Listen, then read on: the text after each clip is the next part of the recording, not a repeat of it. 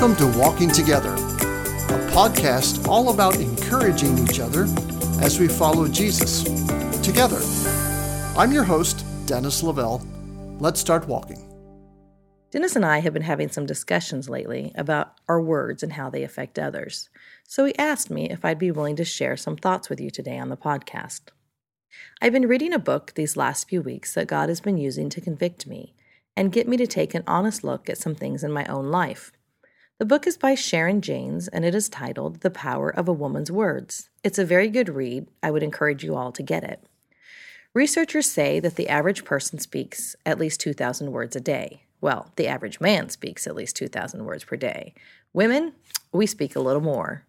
Researchers say that we speak as many as 10,000 words per day. My question to you today is how are we using our words?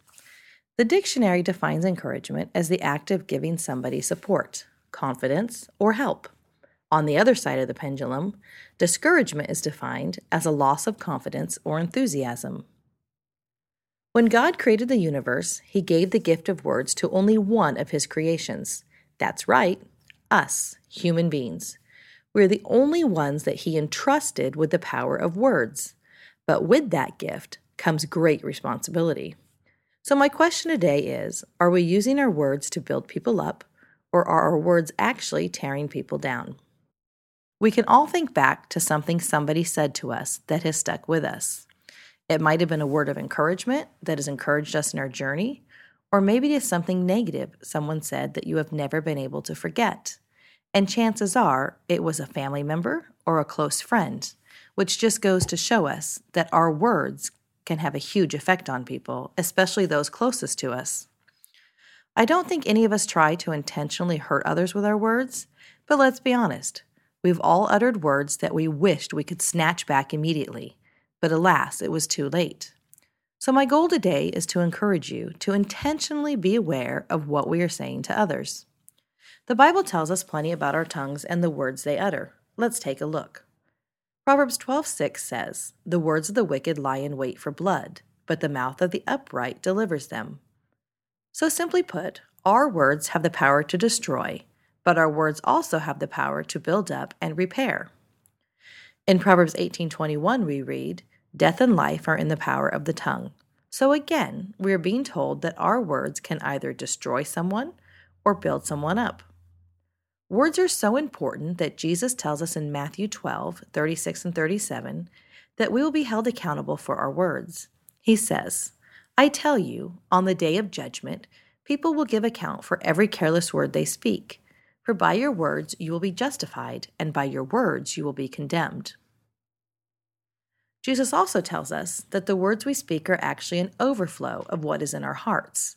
So if we are uttering negative words, we need to do a self evaluation of what's in our hearts. God does not give us an option on whether to be an encourager or not. He commands us to edify and encourage one another. Hebrews 3:13 tells us, "But exhort one another every day." In 1 Thessalonians 4:8 we read, "Therefore encourage one another with these words." We also read in Hebrews, "Let us consider how we may spur one another to love and good deeds." Romans tells us that we should build each other up for good. In 1 Thessalonians, we are told again to build one another up. In Romans 1, we see that as believers, we should strive to build each other up and mutually encourage one another. Why does God have to tell us to encourage one another? Simple. Because He knows we need it. He knows that as human beings, we all need encouragement to keep us motivated, loved, and even sometimes to give us that little confidence that we need to keep going. Not only do we need encouragement for survival, but we also need to give encouragement we need to learn to be good encouragers. So, what can we do to be better with our words and become encouragers rather than discouragers? First, we need to strive towards and pray that our words are acceptable in God's sight. In Psalm 19:14 we read, "Let the words of my mouth and the meditation of my heart be acceptable in your sight, O Lord, my rock and my redeemer." Secondly, we need to pray that God will help us control our tongues. Speak when we need to speak and not speak when we need to be quiet. Proverbs 21:23 reads, "Whoever keeps his mouth and his tongue keeps himself out of trouble." Let's pray that God will use our words for good and that we will not be like the fools who get themselves in trouble with their words. We should also pray, as we see in Psalm 17:3, that we will not sin with our mouths. Lastly, we see in Psalm 71:15 that we must focus on praising God and using our words to point others to Christ. I'd like to read you an excerpt from a book, Three Letters from Teddy and Other Stories.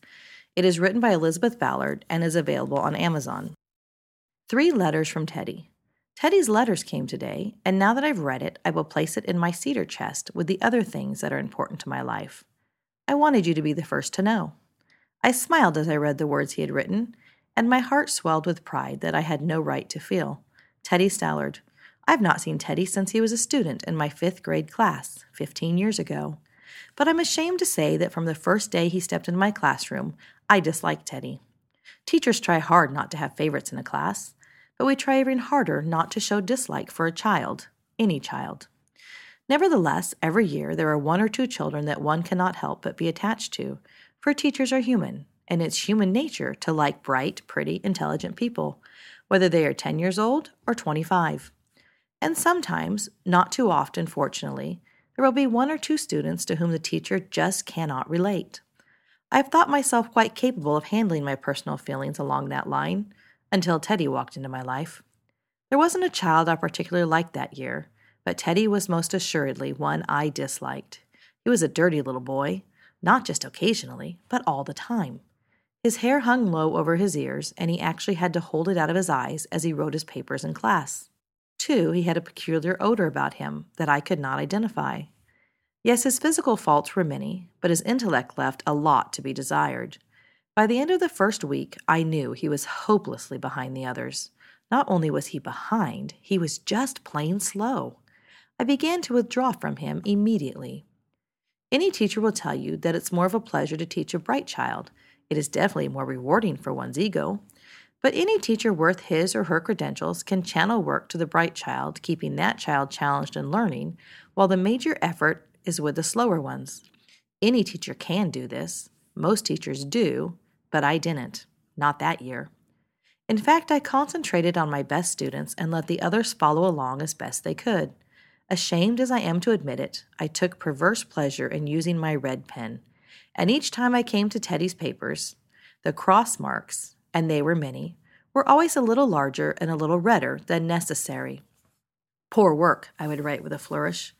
While I did not actually ridicule the boy, my attitude was obviously quite apparent to the class, for he quickly became the goat of the class, the outcast, the unlovable, and the unloved. He knew I didn't like him, but he didn't know why nor did I know, then or now, why I felt such an intense dislike for him. All I know is that he was a little boy no one cared about, and I made no effort on his behalf. The days rolled by, and we made it through Fall Festival and the Thanksgiving holidays. I continued marking happily with my red pen. As our Christmas break approached, I knew that Teddy would never catch up in time to be promoted to the sixth grade level. He would be a repeater. To justify myself, I went to his cumulative folder from time to time. He had very low grades for the first four years, but no grade failure. How had he made it? I didn't know. I closed my mind to the personal remarks. First grade, Teddy shows promise by work and attitude, but he has a poor home situation. Second grade, Teddy could do better. Mother is terminally ill. He receives little help at home. Third grade, Teddy is a pleasant boy, helpful but too serious slow learner. Mother passed away, end of the year. Fourth grade, very slow, but well behaved. Father shows no interest. Well, they passed him four times, but he will certainly repeat fifth grade. Do him good, I said to myself. And then the last day before the holidays arrived, our little tree on the reading table sported paper and popcorn chains. Many gifts were heaped underneath, waiting for the big moment. Teachers always get several gifts at Christmas, and mine that year seemed bigger and more elaborate than ever. There was not a student who had not brought me one. Each unwrapping brought squeals of delight, and the proud giver would receive an effusive thank you. His gift wasn't the last one I picked. In fact, it was in the middle of the pile, and its wrapping was a brown paper bag on which he had drawn Christmas trees and red bells. It was stuck together with masking tape. For Miss Thompson, from Teddy. The group was completely silent, and I felt conspicuous, embarrassed, because they all stood watching me unwrap that gift. As I removed the last bit of masking tape, two items fell to my desk a gaudy rhinestone bracelet with several stones missing, and a small bottle of dime store cologne, half empty. I could hear the snickers and whispers, and I wasn't sure I could look at Teddy. Isn't this lovely? I asked, placing the bracelet on my wrist. Teddy, would you help me fasten it? He smiled shyly as he fixed the clasp, and I held up my wrist for them all to admire. There were a few hesitant oohs and ahs, but as I dabbed the cologne behind my ears, all the girls lined up for a dab behind their ears. I continued to open the gifts until I reached the bottom of the pile. We ate our refreshments until the bell rang. The children filed out with shouts of, See you next year! Merry Christmas! But Teddy waited at his desk. When they had all left, he walked towards me, clutching his gift and books to his chest. You smell like Mom, he said softly. Her bracelet looks pretty on you, too. I'm glad you like it. He left quickly, and I locked the door, sat down, and wept, resolving to make up to Teddy what I had deliberately deprived him of a teacher who cared. I stayed every afternoon with Teddy from the day class resumed on January 2nd until the last day of school. Sometimes we worked together, sometimes he worked alone while I drew up lesson plans or graded papers. Slowly but surely, he caught up with the rest of the class. Gradually, there was a definite upward curve in his grades. He did not have to repeat the fifth grade. In fact, his final averages were among the highest in the class. And although I knew he would be moving out of state when school was out, I was not worried for him. Teddy had reached a level that would stand him in good stead, no matter where he went. He had enjoyed a measure of success. As we were taught in education courses, success builds success. I did not hear from Teddy until several years later when his first letter appeared in my mailbox. Dear Miss Thompson, I wanted you to be the first to know. I will be graduating second in my class on May 25th from E High School. Very truly yours, Teddy Stallard. I sent him a card of congratulations and a small package, a pen and a pencil set.